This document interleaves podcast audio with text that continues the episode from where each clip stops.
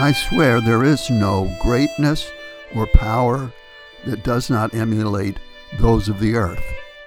There can be no theory of any account unless it corroborate the theory of the earth. No politics, song, religion, behavior, or what not is of account unless it compare with the amplitude of the earth, unless it faces the exactness, vitality, impartiality, rectitude of the earth. From Walt Whitman, 1819 to 1892. Hello, everyone. I'm Rob McCall. This is the Awanadjo Almanac, devoted to feeling at home in nature and breaking down the wall of hostility between us and the rest of creation. This is the Almanac for May 6th through 13th, 2022, the full flower moon. And here are some natural and unnatural events for this quarter moon. Apple pruning is done for this year. The buds are going from silver tip to green tip and on toward bloom.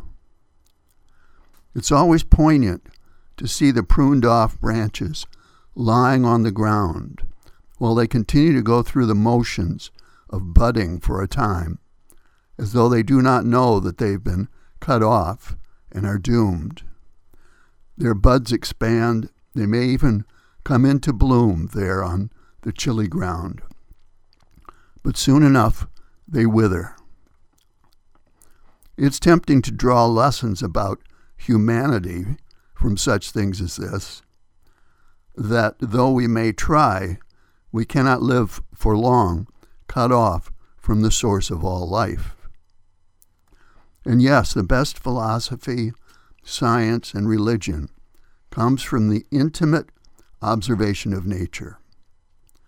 As Whitman suggests, their accordance with nature is the test of their worth. Meanwhile, along the coast here, plumbers, electricians, caretakers, carpenters, other tradesmen are straight out trying to take care of their year round clients while handling the additional load of seasonal residents. If you happen to come from an expensive condo in the city, I suppose it might be a trial to wait your turn like everyone else, but that's the way it's done around here. Here's a field and forest report.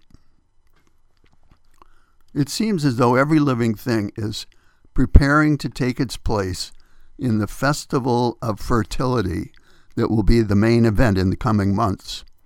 A pageant of passion that's almost enough to make an old preacher blush, but not quite.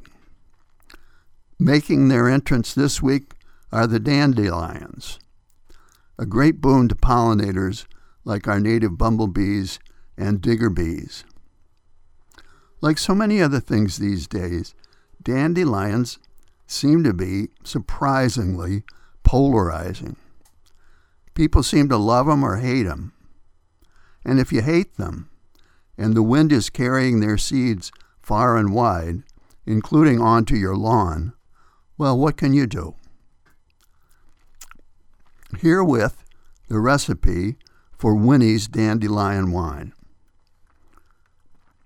Three quarts dandelion blossoms, four quarts water, three pounds sugar, two medium oranges, two lemons, one package of yeast, and a handful of raisins. Put the blossoms in a crock, pour boiling water over them, let them stand for three days, stirring each day. Strain the water and blossoms into an enamel pot with the sugar and other ingredients. Simmer for an hour, add the raisins, cover and cool, and then once it's cool, add the yeast. Then cork lightly for six months. And hey, give me a call when it's done, would you? And here's a saltwater report. And now that whitewater season is winding down, paddlers may turn their attention to coastal kayaking. Once a fairly obscure hobby, the appearance of rotomolded plastic craft in the early 90s made it widely popular. A fine way to get to know our beautiful coast.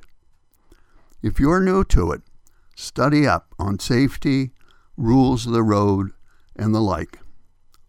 There are many other boats out there, and that water is cold. And finally, a couple of seed pods for you to carry around this week. The first from, from the uh, German philosopher Erich Fromm, psychologist Erich Fromm. Power on the one side, fear on the other, are always the buttresses on which irrational authority is built. And from Albert Einstein, what I see in nature is a magnificent structure that we can comprehend only very imperfectly, and that must fill a thinking person with a feeling of humility. This is a genuinely religious feeling that has nothing to do with mysticism.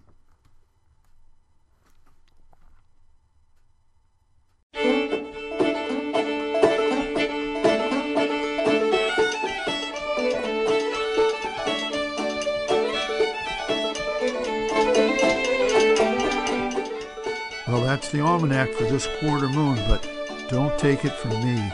Go out and see for yourself.